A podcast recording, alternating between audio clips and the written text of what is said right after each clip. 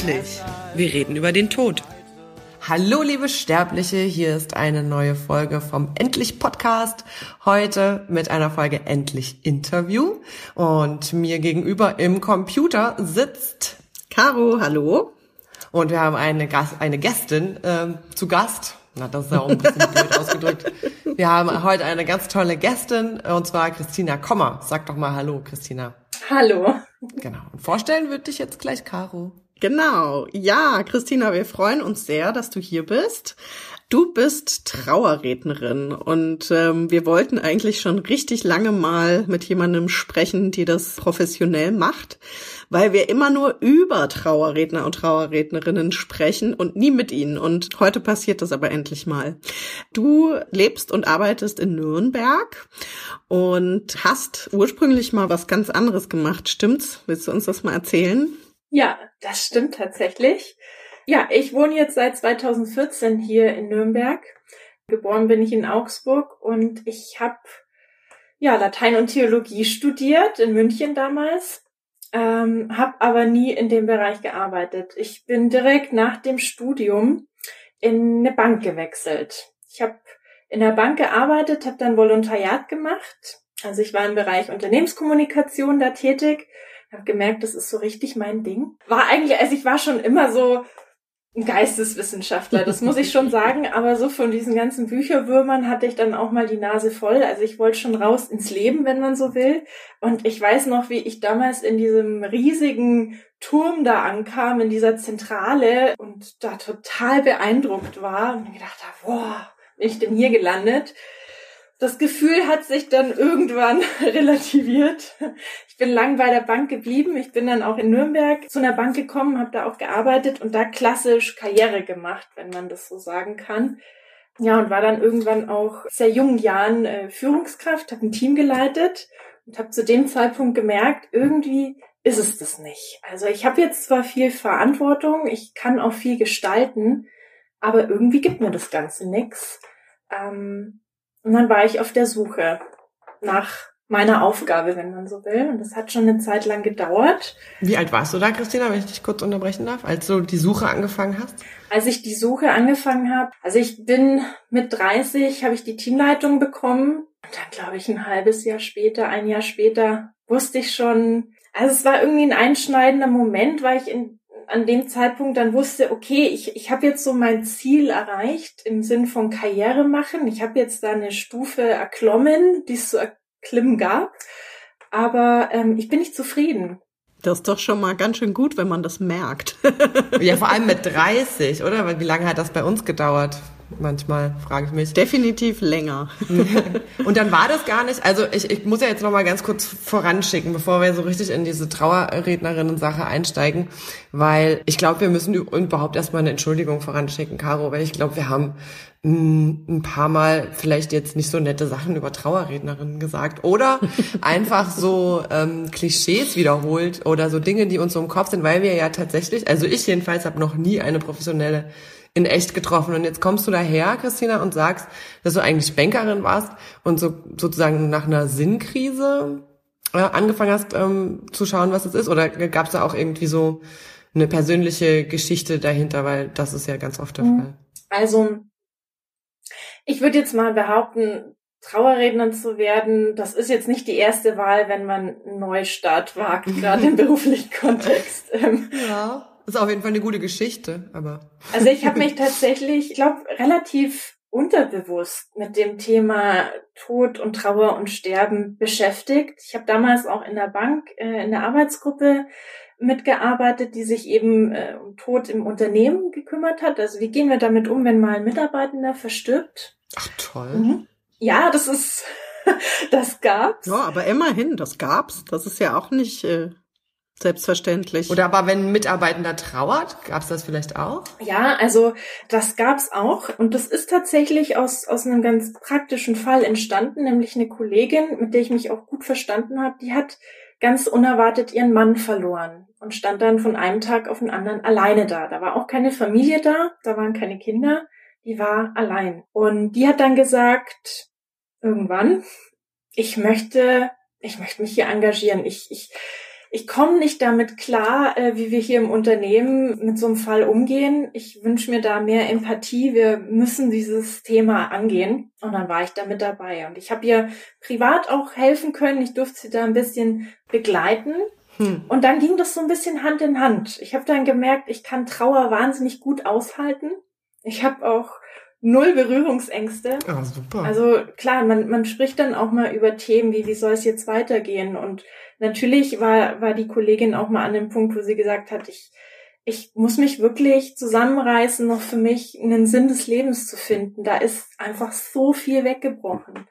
Und ich glaube, Trauernde haben auch manchmal Vorbehalte und einfach Angst, solche Gedanken zu äußern weil sie dann eben nicht hören wollen, um Gottes Willen und nein, das Leben geht weiter und ihr kennt ja diese ganzen Phrasen und so weiter. Und irgendwie musste ich mich gar nicht groß anstrengen dafür, ähm, sie unterstützen zu können. Okay, also bist du über die Unterstützung einer Freundin quasi oder Kollegin. Das cool. war, ja, das war mit ein Punkt. Und ich habe dann ähm, zufällig ein Interview mit einem Trauerredner mal in der Zeitung gelesen. Da bin ich auf den Beruf erstmal aufmerksam geworden. Und da habe ich dann gedacht, das finde ich cool. Also das möchte ich, das möchte ich jetzt mal ein bisschen näher kennenlernen. Dann habe ich mich damit beschäftigt und habe die Fortbildung dann gemacht zur freien Rednerin. Also das ist ein richtiger Beruf? Entschuldige, Christina, ich hab, weiß eigentlich überhaupt nichts darüber. Deswegen frage ich so blöd. Also es ist freier Redner, ist keine geschützte mhm. Berufsbezeichnung. Mhm. Genauso wie ein freier Journalist, ja. Ah, das kann okay. sich ja jeder nennen, mhm. so in etwa.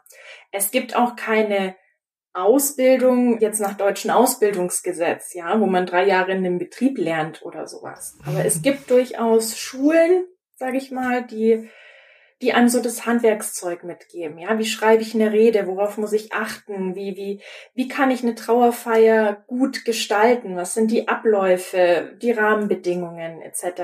Und das habe ich gemacht. So noch gar nicht so mit dem Ansinn, ich mache das jetzt und danach mache ich mich selbstständig und äh, bin hauptberuflich Redner, sondern ich wollte erst mal wissen, wie funktioniert dieser Job eigentlich und passt das zu mir? Und ich wusste aber schon, wenn ich da hingehe und merke, das ist es jetzt, dann mache ich das auch. Also es war wahnsinnig aufregend. Genau, genau. Das weiß ich noch, wie ich mit meinem Mann da, das war im Sommer, da saß und gesagt habe, du weißt schon, wenn ich jetzt nach diesen, ich glaube, das waren zehn Tage wiederkomme, äh, dann kann sich alles ändern. Mhm. Er sagt, ja, ich weiß, ich kenne dich doch. und so war es dann auch. Also ich. Ja, cool. Ja. Ich habe da auch eine Prüfung abgelegt, was ich auch gut finde, ehrlich gesagt, ähm, weil man dann wirklich auch mal in die Situation kommt, unter Druck eine Rede zu schreiben, die auch vortragen zu müssen und da auch merkt, halte ich diesen Druck auch stand? Kann ich das Mikrofon in der Hand so halten? Kann ich vor Menschen sprechen? Und wie hört sich das auch an, wenn ich spreche? Kann ich das anderen Menschen antun? Hm. Oh, wurde das aufgenommen, sodass du dich selbst ja, sehen konntest? Ja, ah, verstehe. Genau. Okay. Okay, und das, äh, wie lange machst du das jetzt schon?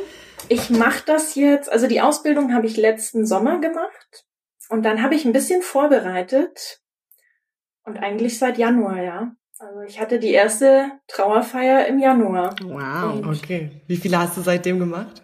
Ich habe die 50 jetzt voll, also. What? Mhm. Wahnsinn, Wahnsinn. Ja. Es ging dann schnell. Toll. Ja. ja, also ich muss noch mal sagen, also ich habe ja schon ein paar Trauerredner und Trauerrednerinnen erlebt und bei mir kam das gar nicht so sehr, weil ich diese Rolle oder diesen Job doof finde, überhaupt nicht. Bei mir kam das eher aus dem Erlebnis heraus, äh, dass ich so viele Trauerfeiern erlebt habe, wo ich das so toll fand, wenn sozusagen die Angehörigen und Freunde und Freundinnen das so selbst in die Hand genommen haben und mit so kleinen Redebeiträgen und so gemacht haben. Was ich immer ganz, ganz hart auszuhalten fand, war wirklich so eine kirchliche Trauerfeier, wo dann oft so sehr biografisch irgendwie einmal das Leben runtergerattert wurde, wobei das ja auch passen kann für, ne, wenn jemand irgendwie so gelebt hat, vielleicht alt war und den Leuten das auch wichtig ist, den Angehörigen das wichtig ist, kann es ja auch sein, dass das passt.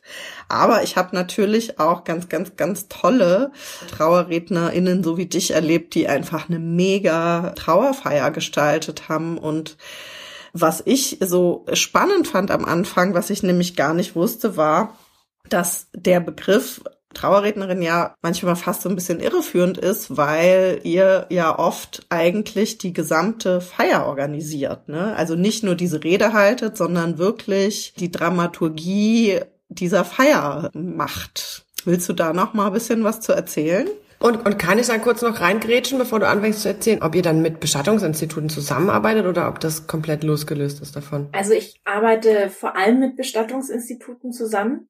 Das ist so, das müsst ihr euch so vorstellen. Wenn die Angehörigen zum Bestatter gehen, das ist der erste Weg, dann kriegen die erstmal die Rundumberatung. Und dann wird der Bestatter fragen, naja, wünschen Sie sich denn eine kirchliche Trauerfeier oder sollen wir einen Redner engagieren? So. Dann kommen die schon so ein bisschen ins Überlegen und dann schlägt der Bestatter einfach ein paar Redner vor, die in der Region so aktiv sind, die er auch kennt, wo er sagt, Mensch, das könnte vielleicht passen. Jeder hat ja auch so seinen eigenen Stil.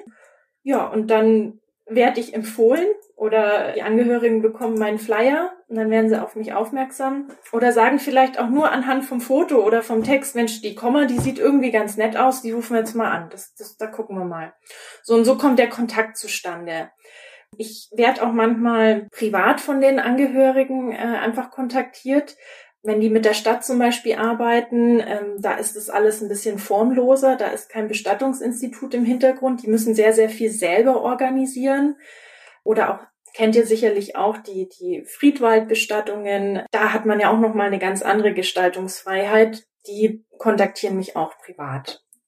Aber in den meisten Fällen tatsächlich bin ich mit einem Bestatter im Austausch. Ja, und tatsächlich liegt die Hauptaufgabe in der Gestaltung der ganzen Zeremonie. Das ist richtig. Also die Rede ist ein Teil davon, klar. Ähm, aber es geht vor allem auch um die Zeremonie und ähm, da habe ich zwar sehr viel Gestaltungsfreiheit, aber ich bin auch limitiert. Also bei uns in Nürnberg ist es beispielsweise so, dass die Zeit der Trauerfeier begrenzt wird von der Stadt. Also ich bekomme 30 Minuten und die zählen, sobald die Tür aufgeht von der Halle, bis der letzte wieder draußen ist. Wahnsinn, wirklich? Das gibt's hier in Berlin in dem, also ja, gibt's auch, aber 30 Minuten ist natürlich krass. Also es ist tatsächlich von Region zu Region unterschiedlich. Hier bei uns in Bayern ist es eigentlich so die Regel und je mehr man in der Stadt lebt, desto strenger sind die Regeln. Das ist wirklich getaktet. Da sind Viertelstunden-Slots zwischen den Trauerfeiern. Da wird der eine Sarg ausgeschoben und der nächste schon wieder rein.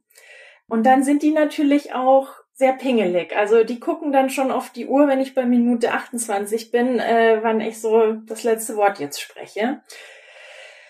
Bei den Außenfriedhöfen ist es manchmal ein bisschen lockerer. Also gerade wenn dann, wenn dann nach meiner Trauerfeier keine kommt, dann drücken die auch mal ein Auge zu, dann darf ich auch mal fünf oder zehn Minuten länger. Und was es jetzt auch immer mehr gibt, habt ihr vielleicht auch schon mal bemerkt, dass viele Bestatter eigene Trauerhallen bauen aufs, bei ihrem Gelände. Das sind dann private Hallen, die sind auch meistens viel, viel liebevoller geschmückt, dekoriert. Und da hat man dann so viel Zeit, wie man will. Also muss ich mich ganz, ganz oft in diesen 30 Minuten bewegen. Ja, und dann unterstütze ich die, die Angehörigen einfach bei der Liedauswahl. Manchmal machen wir auch ein Ritual, um die Gäste mit einzubinden. Also ich hatte letztens was ganz Nettes. Da war die Verstorbene eine leidenschaftliche Weberin. Also die hat Schals gewebt und also es war schon sehr kunstvoll alles. Es war ja ganz große Leidenschaft und beim Weben kommt es ja auch oft drauf an, sehr exakt Knoten zu knüpfen. Und dann habe ich mit der, mit der Tochter eben überlegt, was können wir denn da machen? Und wir haben dann jedem Trauergast so einen, so einen kleinen Faden in die Hand gegeben und haben dann gesagt, es wäre schön, wenn wir jetzt alle diese losen Fäden miteinander verknüpfen könnten. Und jeder Knoten steht für eine liebevolle Erinnerung an die Verstorbene. Das haben wir dann auch gemacht und dann ist da am Ende so ein richtiges Wollknäuel entstanden. Und das hat die Tochter dann eben dem Grab beigegeben bei der Beisetzung. Also ja, sowas ist natürlich total schön, weil die Gäste dann noch miteinander reden müssen. Also es ist dann auch nicht so still. Man muss miteinander kommunizieren, vielleicht mal aufstehen, zum Nachbarn gehen, vielleicht berührt man sich auch mal. Also es schweißt zusammen so ein Ritual. Sowas ist natürlich möglich. Was war denn so die berührendste Trauerfeier, die du bisher selbst organisiert hast? Kannst du dich daran erinnern? Ja, das war, da ist der Vater verstorben von, von einem Geschwisterpaar, die so in meinem Alter waren, ein bisschen jünger. Ja, die eine wahnsinnig enge Verbindung hatten. Und der Papa, das war so ein richtiger Typ. Also so ein ganz außergewöhnlicher, bemerkenswerter Mann, ähm, ganz eigen auch. Und da habe ich einfach ganz, ganz viel Liebe und Zuneigung gespürt im Gespräch. Das war auch eine Beerdigung im Friedwald, ähm, ganz natürlich. Und da haben wir dann alle auch miteinander angestoßen. Ach, sehr schön. Ja, das wünsche ich mir bei meiner Beerdigung ja auch, ja. dass alle anstoßen. Sagte sie und trinkt einen Schluck Bier.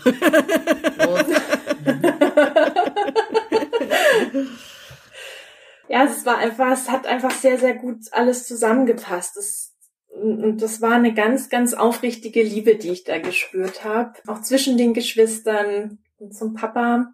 Das war einfach eine wunderschöne Atmosphäre. Und das fand ich einfach berührend, ja. Und Caro, du sagst doch, Entschuldige, nee, sag du.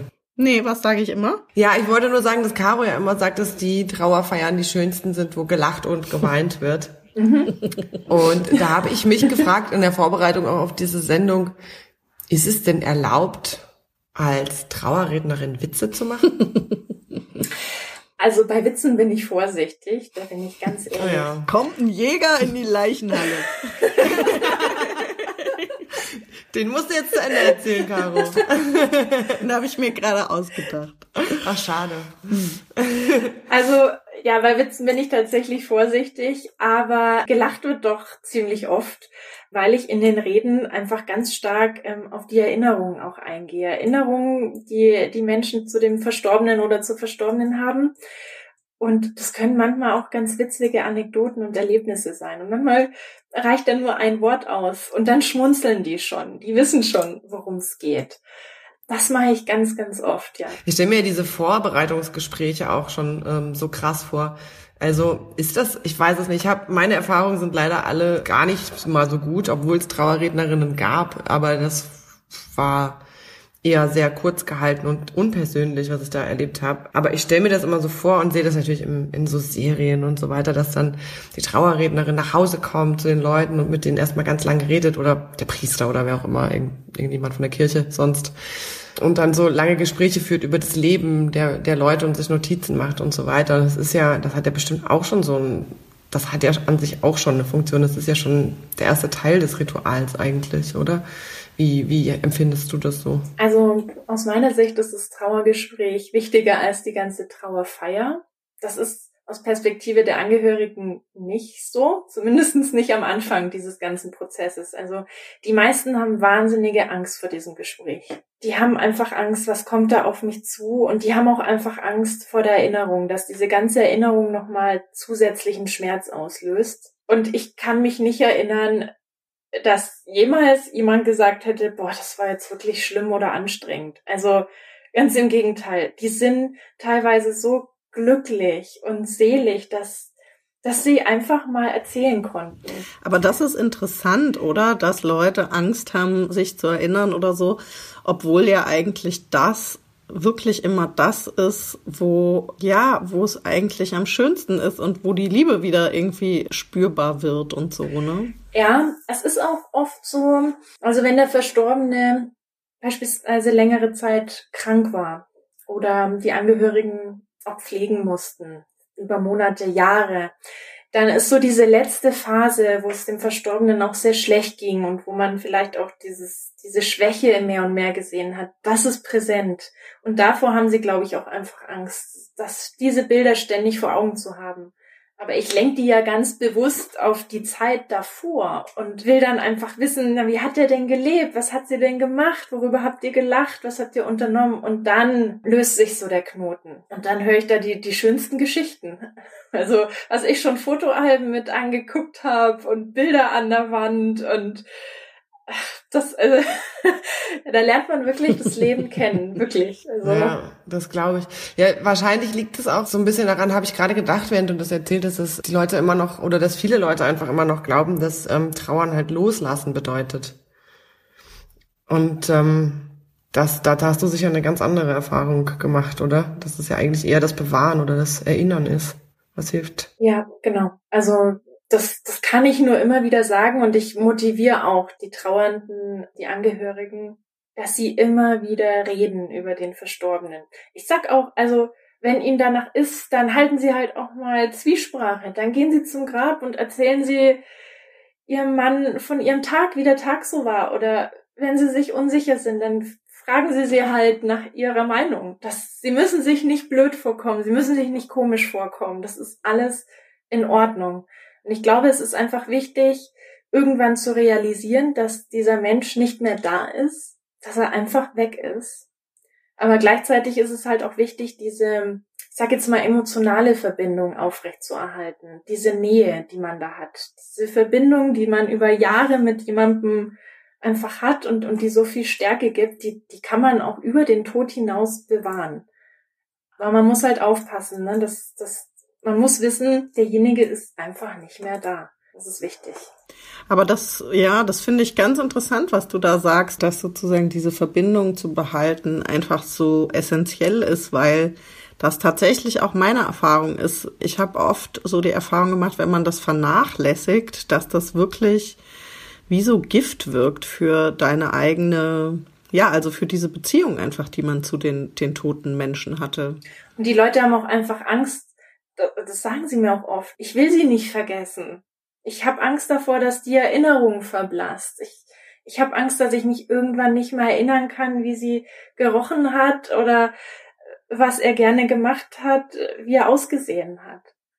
Und die Angst kann man ja nehmen. Also das ist, nach diesen Gesprächen, da merke ich so viel Erleichterung, ähm, einfach auch, ja, weil, weil ein Gespräch zustande kommt, weil mal einer zuhört. Ne?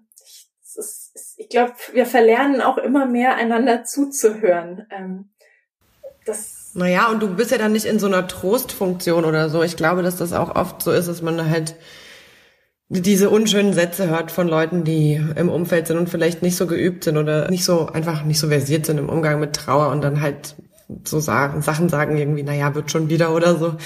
Diese, diese ganzen Sätze, über die wir schon oft geredet haben hier. Und ich meine, du gehst ja dahin und sagst, na, erzähl mal. Und dann wird halt erstmal erzählt, ohne dass du da irgendwas bewertest oder ja, irgendwie eine Lösung parat hast, weil das hat, hat ja keiner. Außer dass du eine schöne Rede draus bastelst. Was ja auch ziemlich cool ist. Und was glaubst du, was macht so eine schöne Rede aus?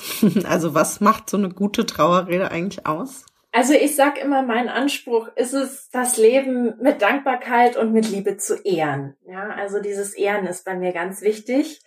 Und natürlich geht es da in erster Linie um den Verstorbenen, aber ich habe natürlich auch die Aufgabe, den Angehörigen Trost zu spenden. Also ich möchte schon, dass die einfach schön Abschied nehmen können, dass die sich, dass die da sitzen und irgendwie das Gefühl haben, Mensch, das war jetzt schön. Also ich traue es mich gar nicht zu sagen, aber das war jetzt ein schöner Abschied.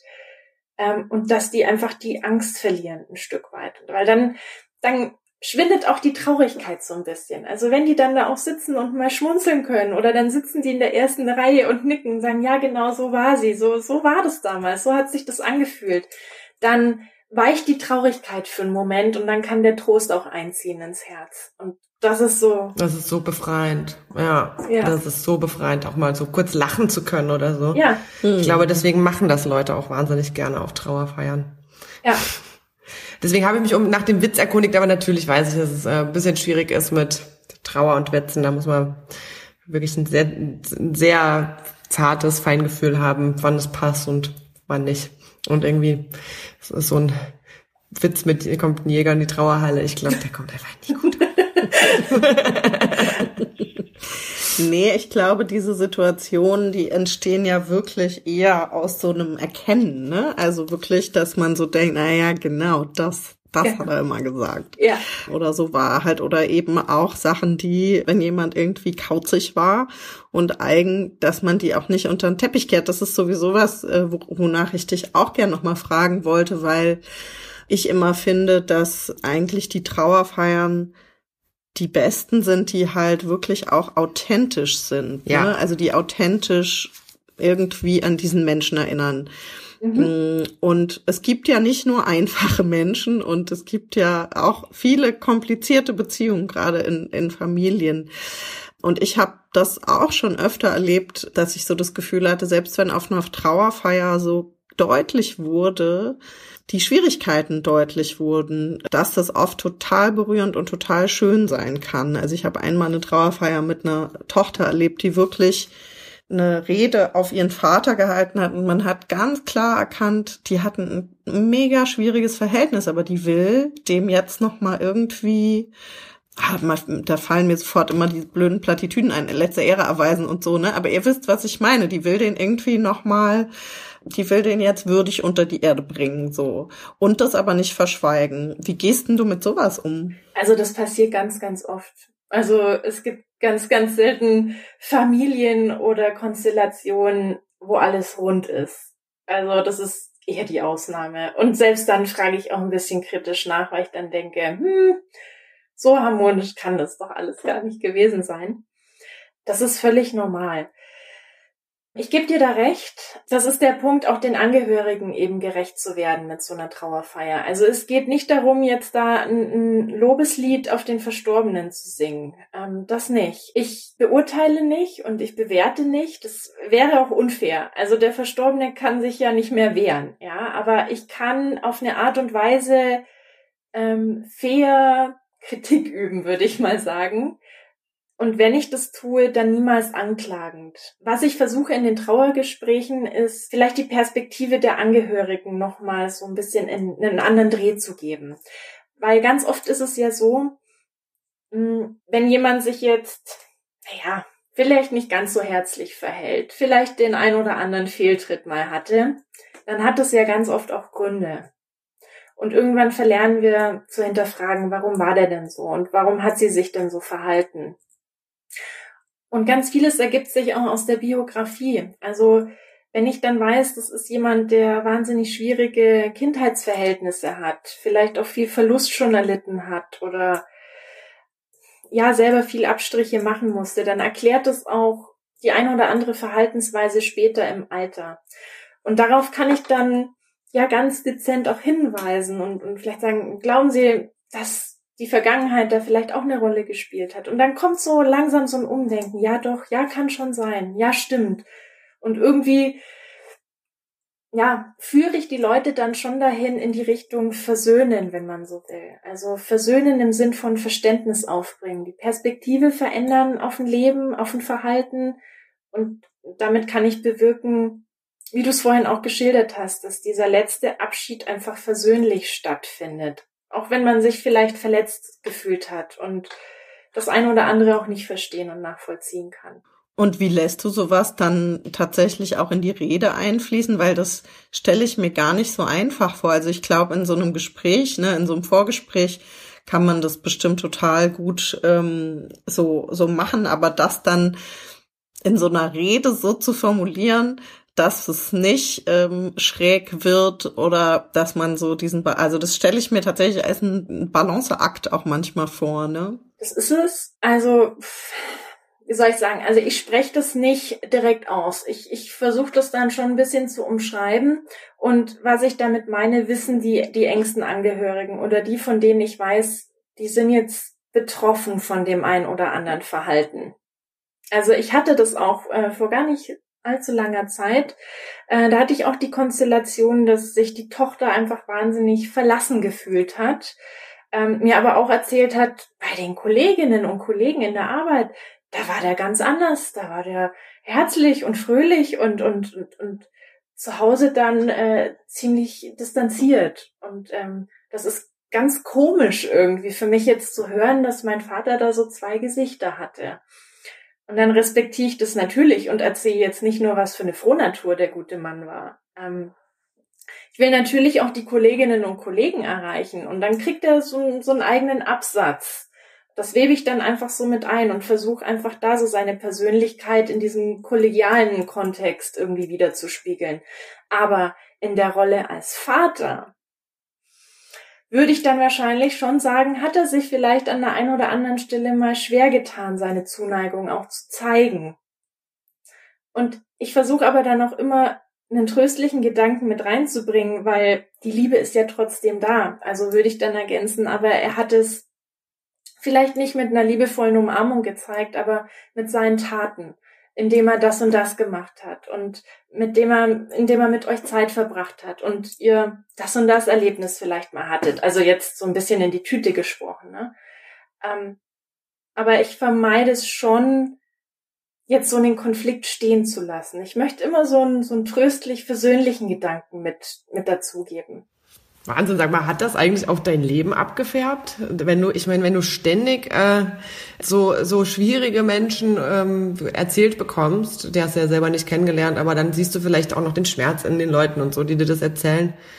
Und sie dann so beschreiben muss, dass eigentlich so was Menschenfreundliches am Ende dabei rauskommt, dass man verstehen kann, dass das eben ein Mensch war, der Fehler hatte und aber eben auch Stärken und jetzt gestorben ist und so, um den Menschen so was mitzugeben, womit, woran sie sich festhalten können vielleicht, einfach um nicht loslassen zu müssen. Aber das, ich stelle mir vor, dass das total auf dein eigenes Leben abfärbt, wie du Menschen begegnest und wie du vielleicht auch mit Konflikten umgehst und so. Hat das was geändert? Ein bisschen. Also mein Konfliktverhalten hat sich, glaube ich, nicht sonderlich geändert. bist du eine Ausweicherin oder bist du eine konfliktfreudige Person? Eher Konfrontation. Mhm. Ich will Dinge geklärt haben. Also, also okay. Also ich, ich kann das schwer aushalten, wenn ich merke, irgendwas steht zwischen uns ähm, oder irgendwas passt nicht, dann will ich es aus dem Weg räumen. Also ich spreche dann Dinge auch direkt an. Dann lieber in den Konflikt gehen, als mit dieser Anspannung dann rumlaufen. Also da hat sich nichts geändert tatsächlich, was sich geändert hat, ist so ein bisschen, dass die Erkenntnis in mir gereift ist, dass jeder von uns doch irgendwie Spuren hinterlässt. Also ich habe mich lang mit der Frage beschäftigt, was bleibt denn am Ende übrig, ja? Und jetzt ist nicht jeder von uns, weiß ich nicht, hinterlässt jetzt eine Villa mit Garten oder drei Kinder und fünf Enkel oder ein großes Unternehmen, ja, wo du sagst, ich habe jetzt hier was greifbares, was sichtbares, was auch nach meinem Tod bestehen bleibt. Das hat nicht jeder. Also habe ich mir gedacht, hm, was machen denn die Menschen, die, die jetzt nichts Sichtbares haben, was sie hinterlassen? Was, was bleibt da übrig?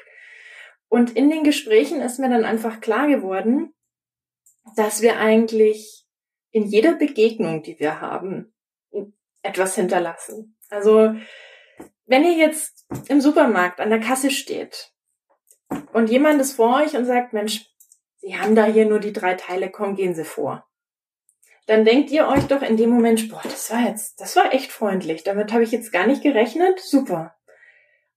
Und irgendwie beflügelt es doch dann den Tag. Dann, da geht man dann aus diesem Supermarkt raus und denkt sich, Mensch, also das war jetzt echt toll.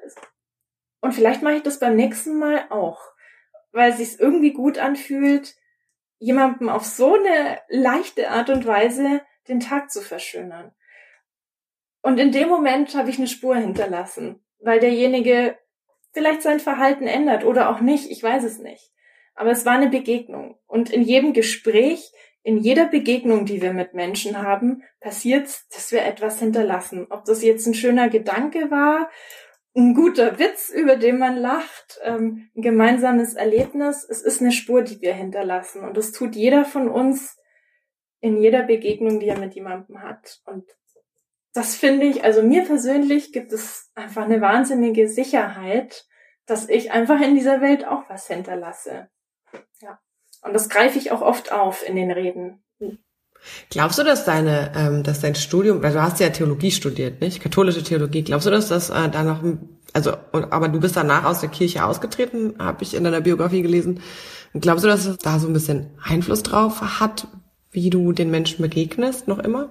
Du meinst jetzt die Inhalte des Studiums auch?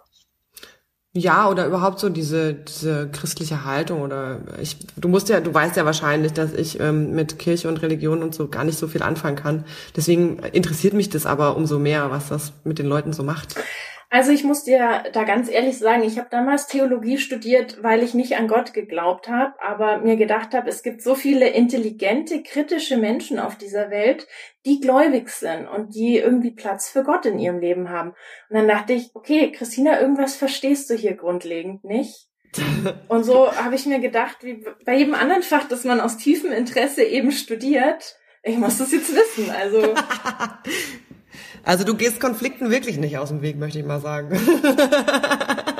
ähm, ja, dann habe ich das studiert. Ich habe aber tatsächlich auch nach dem Studium nicht zum Glauben gefunden und deswegen war es nur konsequent, dann auch aus der Kirche auszutreten. Ich, ich war noch nie gläubig, ich habe es nicht geschafft, ich hätte es gern geschafft. Ich kann das super akzeptieren, wenn Menschen an Gott glauben und solange es ihnen Kraft gibt, sollen sie das auch tun. Also ja. Voll gut. Was ich vorhin noch gedacht habe, war, ähm, das schließt jetzt ein bisschen an den Gedanken vorher an, bevor wir jetzt so ein bisschen abgeschweift sind, aber ähm, ich fand es total interessant, weil dieses, also ich habe irgendwann, ja, ich habe irgendwann gelernt, wie krass oder was für ein riesiger Teil der Trauer eigentlich ist, ja, so dieses ähm, auch zu anzunehmen und zu akzeptieren, so die eigene Geschichte und die eigenen Beziehungen, die man hatte, wie die auch bleiben, also auch ungelöste Beziehungen und so weiter. Und ich fand es total interessant, weil wie du das beschrieben hast, wie du mit den Angehörigen sprichst und das dann auch in der ähm, sozusagen in der Trauerrede unterbringst und so weiter, das ist ja schon voll der Schritt dahin zu gucken, was ist eigentlich meine Geschichte mit diesem Menschen, welche Beziehung hatte ich mit dem und was bleibt da jetzt vielleicht auch ungelöst. Ich glaube, das ist schon an sich voll der Riesen, ähm, voll der Riesenschritt, den man ansonsten vielleicht erst viel später macht oder auf eine andere Art macht oder so. Ja, also definitiv. Es geht auch ganz oft in die Tiefe in solchen Gesprächen. Also das ist manchmal auch ganz faszinierend, tatsächlich die schwierigste Frage, die ich Angehörigen stelle, ist, ähm, wofür bist du ihr oder ihm denn besonders dankbar? Die klingt jetzt total banal, aber zu 99 Prozent aller Fälle herrscht da erstmal Stille. Und dann merke ich, ähm, jetzt wird's unangenehm, weil die Angehörigen denken, oh Mist, jetzt, jetzt, ich muss jetzt was sagen. Ne? Die denkt ja, mir fällt nichts ein, ich habe hier nichts Gutes zu sagen. Ähm, das ist aber nicht der Fall. Tatsächlich liegt die Schwierigkeit darin, einfach die richtigen Worte zu finden. Und wir tun es einfach viel zu selten. Einfach mal reflektiert darüber nachdenken, warum wir die Menschen lieben, die wir um uns haben, was wir an ihnen schätzen und wofür wir auch dankbar sind. Ich glaube, das Thema Dankbarkeit, das rückt ganz oft in Vergessenheit. Wir nehmen oft Dinge einfach als selbstverständlich hin und auch die Menschen, die uns begleiten. Und diese Frage regt viele einfach zum Nachdenken an. Sie, sie wissen es. Also, dass da Stille herrscht, ist, da ist nicht der Grund dafür, dass ihnen nichts einfällt. Ganz im Gegenteil. Es sind einfach die Worte, die fehlen. Und das verlangt einfach nochmal ein kurzes Nachdenken, überlegen, wie, wie formuliere ich das jetzt? Was ist das richtige Wort für, für das, wofür ich dankbar bin? Und da entstehen nochmal ganz, ganz tolle Gespräche, die aus dieser Antwort dann draus entstehen. Boah, ich stelle mir das echt hart vor. Also wenn mich das jemand gefragt hat, ich meine, das liegt nur auch daran, dass, ähm, dass ja ähm, meine Toten beide an Suizid gestorben sind. Und dass man da im ersten Moment mit Dankbarkeit ähm, im Zusammenhang mit se seinem Gefühlsleben nach dem Suizid eines Angehörigen gar nichts anfangen kann. Also einfach so gar nichts. Ich habe hab da gerade, als du das erzählt hast, drüber nachgedacht und dachte so, Boah, ich glaube, das hätte mich echt, ähm, das hätte mich echt wahrscheinlich tagelang nicht schlafen lassen, diese Frage. Aber weil sie dich wütend gemacht hat oder warum hätte sie dich nicht schlafen lassen? Ja, weil man halt genau diese, dieses freundliche auf jemanden schauen, was man ja braucht, wenn man überlegt, ähm, wofür bin ich dem dankbar, weil das ja so weit weg ist, äh, weil ja jemand die Beziehung auf so eine krasse und endgültige Art und Weise so abgebrochen hat und man sich auch verlassen fühlt und es ist ein bisschen wie als wäre jemand, er hätte einen einfach jemand sitzen lassen und wäre abgehauen. Und dann äh, kommt jemand an und sagt, wofür bist du ihm denn dankbar? Also im ersten Moment dachte ich auch so, oh Gott, ich wäre wahrscheinlich total wütend geworden, aber dann vielleicht auch nicht, weiß ich nicht. Aber harte Frage. Also bei Suizid ist es natürlich so, da muss ich nochmal mit ganz, ganz viel Feingefühl vorgehen. Und, und das, was du jetzt auch geschildert hast, ist im Prinzip auch diese Wut und diese Verzweiflung und diese Ohnmacht, die da einfach noch viel, viel, viel präsenter ist. Ähm, und da würde ich diese Frage auch nur stellen, wenn ich das Gefühl hätte, derjenige ist auch bereit, in dem Moment drauf zu gucken, wie hat, wie hat der Verstorbene mein Leben auch bereichert. Und ähm, ja, da verlasse ich mich auf meinen Bauch, ganz ehrlich. Also das, das geht auch nicht bei jedem. Es ist die, das wisst ihr ja selber, Trauer äußert sich auf so vielen unterschiedlichen Wegen. Und manche Gespräche sind wahnsinnig intensiv. Ich sitze da manchmal vier, fünf Stunden mit demjenigen zusammen. Wow. Das wäre auch noch eine Frage gewesen, wie lange das dauert. Wahnsinn. Das ist immer unterschiedlich. Und es gibt Leute, da bin ich nach einer Stunde fertig, da ist alles gesagt. Und das ist so. Also, na, aber da mache ich natürlich auch Unterschiede in der Rede. Also wenn mir, wenn ich mit jemandem vier oder fünf Stunden am Tisch sitze, dann spreche ich über ganz andere Dinge, als ähm, wenn das Gespräch nach einer Stunde vorbei ist. Beides ist aber relativ selten. Also in der Regel treffen wir uns irgendwo in der Mitte.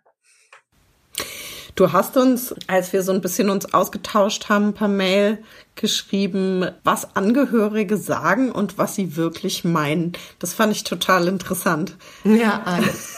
Das fand ich auch interessant. Ja, das ist eigentlich ein total spannender Aspekt an der Arbeit auch. Also diese Übersetzungsleistung, die in den Gesprächen dann auch stattfindet. Also wenn ich zum Beispiel frage, naja, was, was konnte sie denn besonders gut? Ne? Was war denn, was war denn toll? Was hat sie denn gut gekonnt? Dann kommt zum Beispiel die Antwort, ja, also die konnte immer ganz toll kochen. Die hat da keinen Aufwand gescheut und, und hat gekocht und für alle und immer und so. Jetzt kann ich ja schlecht sagen in der Rede, ja, und die hat doch richtig gut kochen können. Also, weiß ich nicht, das wäre mir jetzt zu flach. ähm, was, was die Angehörigen ja. aber eigentlich damit meinen, sind natürlich auch wieder Wesenseigenschaften, Charakterzug. Also wenn jemand jetzt wahnsinnig viel Freude daran hatte, andere zu bekochen, dann ist das ein Zeichen von Fürsorge. Vielleicht auch ein Zeichen davon, ich hab's gern, wenn die Leute zusammenkommen bei mir, wenn ich das Bindeglied sein kann, wenn ich es schaffe, die Leute an einen Tisch zu kriegen. Oder ich bin gesellig, ich hab's einfach gern, wenn die da sitzen, wenn wir essen, wenn wir Spaß haben, wenn wir lachen. Und deswegen koche ich auch gern. Das ist, das ist mein Antrieb dahinter. Ähm, also es gibt verschiedene Antworten, die dahinter liegen, ja, aber ich frage dann einfach nach. Ich lerne ja den Menschen dann so im Laufe des Gesprächs kennen und ich frage dann einfach, also wenn sie so gut kochen konnte, meinen Sie damit, dass sie auch sehr fürsorglich waren und immer drauf geguckt habe, dass sie alle gut versorgt sind. Ja, genau, genau so war sie. Und dann weiß ich, aha, ähm, das steckt so ein bisschen dahinter. Ähm, und, und das habe ich auch damit gemeint, was, was die Angehörigen mir erzählen und was sie eigentlich meinen. Es ist einfach eine Schwierigkeit, diesen Transfer zu leisten von einer konkreten Situation, die einem da in den Sinn kommt, von der mir die Leute erzählen, hin zu der Wesenseigenschaft. Das ist sehr abstrakt. Also wie beschreibt man Fürsorge? Wie beschreibt man Herzlichkeit? Wird schon schwieriger. Und es ist aber einfacher, wenn sie mir einfach vom Alltag erzählen. Wenn ich die Frage stelle, naja, wie war sie denn und was hat sie denn gern gemacht? Da geht's los. Da muss ich ganz viel mitschreiben. Und dann gehe ich erst in die Tiefe und frage noch mal ein bisschen nach, was damit gemeint ist. Interessant. Und hattest du schon mal das Gefühl, nee, das geht jetzt nicht oder das passt nicht oder die Rede kann ich nicht halten? Oder gab's das sowas noch nie? Also ich hatte einmal den Fall, da habe ich nach einer Stunde gesagt, ähm, ich glaube, sie brauchen mich nicht. Also die haben eine Stunde erzählt, aber nur schlecht gesprochen über die Verstorbene. Nur schlecht, ausnahmslos. Und dann habe ich, habe ich tatsächlich, also ich, ich habe dann oh, schon gemerkt, oh irgendwie. Sehr furchtbar. Was mache ich denn jetzt? so. Und dann habe ich die unterbrochen, habe das so gesagt. Ich habe gesagt, sie brauchen mich, glaube ich nicht. Und dann war erstmal Stille. Ich, Wieso? Und ich gesagt, na ja, also mein Auftrag ist, einen, einen, einen würdevollen, einen schönen Abschied zu ermöglichen. Und ich möchte jetzt die Schwiegermama gerne schön verabschieden. Aber das klappt so nicht, weil sie mir bisher noch nichts erzählt haben, was schön ist. Wow. Und dann? Und dann war natürlich, also ja, dann war, dann war so mhm. schon erstmal, hm, hm. ja, gibt dir halt auch nicht so viel Schönes zu erzählen. Habe ich so gesagt, hm, aber ihnen ist es doch ein Anliegen, diese Trauerfeier zu machen und diesen würdevollen Abschied auch zusammen zu feiern. Weil sonst können sie doch einfach sagen, wir machen jetzt eine anonyme Bestattung, Feierabend, ne? Können wir auch machen. Aber offensichtlich ist doch da viel Zuneigung da und, und, und viel Liebe und Dankbarkeit da, sonst würden wir doch jetzt nicht hier zusammensitzen. Und dann hat so ein bisschen gedämmert. Ja, Sie haben recht. Ja, ja, wir haben, wir haben bisher noch nicht so viel Gutes erzählt. Da haben Sie recht. Und dann musste ich wirklich ein bisschen helfen. Also ich habe die Fragen noch mal ein bisschen anders gestellt. Ähm, bin so ein bisschen erst über die Stärken gekommen. Das ist neutraler. Also wenn ich über starke Charaktereigenschaften spreche, dann ist es jetzt, geht es noch nicht so stark auf die persönliche Beziehung ein. Und so sind wir dann peu à peu dem Ganzen näher gekommen. Aber das war schon eher ein schwieriger Ritt, muss ich sagen. Also da hätte ich auch, also wenn da nicht, wenn da kein Einlenken passiert wäre an der Stelle, dann hätte ich auch einfach gesagt, ich, ich, ich kann an der Stelle meine Arbeit nicht tun und ich glaube, es wäre besser, dass sie einfach selber ein paar Worte sprechen oder wirklich die Trauerfeier ganz kurz und knapp halten. Mhm. Was ja durchaus auch möglich ist, aber gut, das verbietet dann für manche Menschen vielleicht auch die Konvention. Ja, Weiß man richtig. nicht, ne? Und wie ist das eigentlich? Also ich habe bisher kirchliche Trauerfeiern so erlebt, dass dann wirklich äh, der Pfarrer oder die Pfarrerin die Trauerfeier gestaltet und auch die Rede hält. Das heißt, machst du nur andere Trauerfeiern oder auch kirchliche Trauerfeiern? Nein, also ähm, zu mir kommen Menschen, die wirklich ganz bewusst sagen, wir haben keinen Bezug zur Kirche. Also es sind nicht nur Konfessionslose, im Gegenteil. Also ich, ich verabschiede mehr Menschen, die einer Konfession angehören, als Konfessionslose. Aber es ist schon einfach spürbar, dass die Menschen sagen, wir möchten einen persönlichen und herzlichen Abschied. Und viele empfinden einfach keinen Trost bei diesen christlichen Auferstehungsgedanken. Darum geht's ja, dass, dass der Trostgedanke einfach darin besteht, dass der Verstorbene wieder auferstehen wird. Mhm. Und das berührt die Menschen einfach nicht mehr so stark. Und dann kommen die zu mir. Und das ist dann aber keine kirchliche Feier. Weil eine kirchliche Feier wäre dann per se mit einem Pfarrer oder einer Pfarrerin. Richtig. Also da gibt's natürlich auch liturgische Elemente. Ne? Da liest dann da Texte aus der Bibel, spricht einen Psalm. Es gibt da auch eine starre Reihenfolge, wie so eine Trauerfeier aussehen muss. Da kommt es dann auch noch mal stark auf den Pfarrer an, wie, wie, wie viel Gestaltungsfreiheit der lässt. Aber teilweise legen die auch ein Veto ein, was die Musikauswahl angeht. Also wenn der Text jetzt nicht, ja, also das haben mir Angehörige auch schon oft erzählt, wenn, wenn der Text ähm, von den Liedern jetzt nicht unbedingt einhergeht mit der, mit den christlichen Wertvorstellungen beispielsweise, dann kann der Pfarrer auch sagen, nee, das, das möchte ich nicht an der Stelle, das passt einfach nicht. Das habe ich auch schon erlebt, das ist so. Ähm, das ist aber auch sehr von der Person abhängig. Es gibt auch viele Pfarrer, die das ähm, wahnsinnig aufgeschlossen und, und persönlich machen, aber auch viele andere eben. Und ähm, ich kann christliche Elemente oder sagen wir mal religiöse Elemente in, in meine Trauerfeier auch mit aufnehmen. Also was wir oft machen, ist am Ende noch ein Gebet gemeinsam sprechen. Also sagen die Angehörigen auch, es wäre uns jetzt nochmal ein Anliegen, wenn wir zum Schluss ein Vater unser beten. Dann tun wir das. Also, aber ich mache es immer freiwillig. Ich, ich sage nie, wir stehen jetzt auf und beten Vater unser, sondern ich sage dann, wer möchte, ist gern eingeladen, noch ein gemeinsames Gebet zu sprechen. Und das muss dann auch nicht jeder machen. Mhm. Das erinnert mich jetzt gerade mit dem Gebetsprechen an meine, äh, an meine letzte Erfahrung. Ich äh, bin ja hier seit kurzem in Österreich. Hier sind viele Menschen katholisch und ich war auf einer Hochzeit.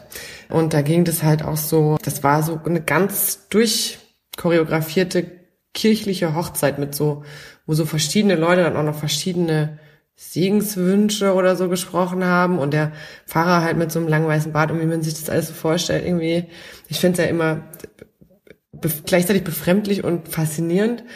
Und du hast uns erzählt, dass du auch Hochzeitsrednerin bist. Da wollte ich jetzt mal kurz die Kurve kratzen an dieser Ecke, weil es mich so daran erinnert hat. Mhm. Was magst du denn lieber? Trauerreden oder Hochzeitsreden? Also grundsätzlich mache ich beides sehr, sehr gerne. Aber der Reiz an den Trauerfeiern, sage ich mal, ist, dass mir die Leute nochmal anders zuhören, weil sie einfach ähm, in einer ganz anderen Situation sind und weil wirklich auch der oder die Verstorbenen im Mittelpunkt stehen. Ja, da geht's um den Abschied und da geht's nicht so sehr um mich. Ich bin zwar da und ich spreche und die, die Menschen hören mir auch zu, meine Aufgabe ist aber eigentlich viel weiter vorher passiert, mit dem Gespräch, mit der Begleitung, mit dem Beistand. Bei der Hochzeit ist es eher andersrum. Da habe ich natürlich auch Vorgespräche. Aber da geht's so ein bisschen auch um die Performance dann. Ne? Also da geht's nicht immer darum, äh, was sage ich. Natürlich auch, aber ähm, es geht auch einfach drum, diese Atmosphäre, die sich das Brautpaar wünscht, ähm, mitzutragen. Mit der Art und Weise, wie ich das Ganze vortrage. Da wird natürlich auch mehr gelacht. Das soll locker sein, das soll kurzweilig sein.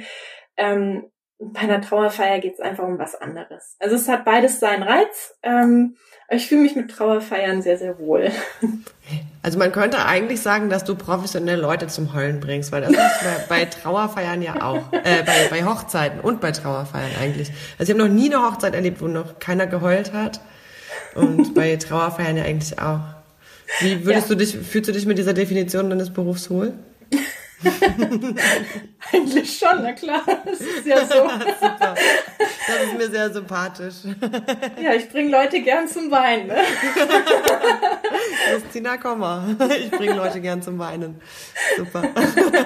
Okay, dann haben wir jetzt auch den, äh, deinen neuen Slogan äh, kreiert. super. Ich habe noch eine, noch eine letzte Frage, oder weiß nicht, ob letzte, aber ich habe auf jeden Fall noch eine Frage. Hm, die so ein bisschen an, an den Anfang anschließt, was ich da oder zurückkommt, was ich gesagt habe. Gibt es, ist es bei deinen Trauerfeiern auch so, dass manchmal Angehörige oder Zugehörige auch selbst was sagen und da so Dinge beisteuern? Weil, also, das, was ich daran so schön fand, war, hm, wenn ich das erlebt habe, dass so so kleine, also gar nicht eine große Rede von jemandem, sondern so kleine Erinnerungen von ganz unterschiedlichen Leuten, mal von einer Kollegin, mal von einer, ähm, von der Schwester oder von der besten Freundin oder wem auch immer, ähm, dass da so plötzlich so ein echt ähm, ja, so ein ganz unterschiedliches Bild irgendwie kommt, weil die Menschen sind ja für jeden was, ja, was anderes, haben ja eine ganz unterschiedliche und andere Rolle. Geht das bei dir auch? Es geht auf jeden Fall und ich äh, motiviere die Leute auch dazu. Also mir geht's da ähnlich wie dir. Ich finde es ganz, ganz wunderschön, wenn dann noch mal ein Enkel von gemeinsamem Erlebnis erzählt oder eine gute Freundin ähm, von den vielen Kaffeebesuchen dann schwärmt oder wie sie damals tanzen waren in der Disco und also nochmal so ganz andere Aspekte einfach mit reinbringt. Ähm, tatsächlich ist es aber so, dass es die wenigsten machen. Also die, die Angehörigen fühlen sich dazu ganz oft einfach nicht in der Lage. Mm, ich merke auch ganz oft, dass, dass auch die Kraft fehlt, ähm, jetzt nochmal mit Freunden, mit Kollegen ins Gespräch zu gehen, ähm, also wirklich da so aktiv mitzugestalten. Manchmal wissen sie es auch einfach gar nicht und sagen so, oh, das geht, ja.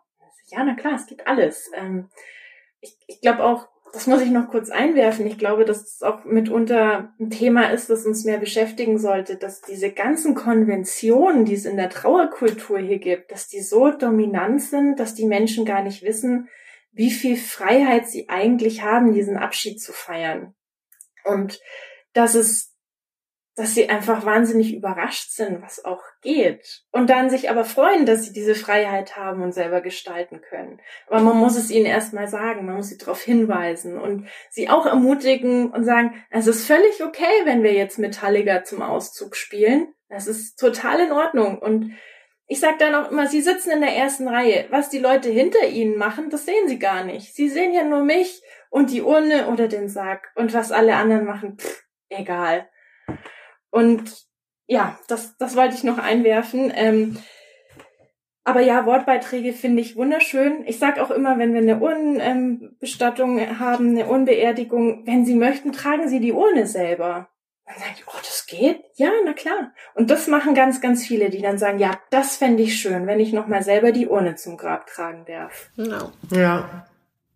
Ja. ja, schön. Das war ein schönes letztes Wort, finde ich, und auch ein schöner Appell irgendwie daran, so komische Konventionen mal zu hinterfragen und sich ein bisschen mehr Freiheit zu nehmen bei Verabschiedungen und sie so liebevoll zu machen, wie du das uns gerade vorgeschlagen hast. Das finde ich wirklich sehr schön.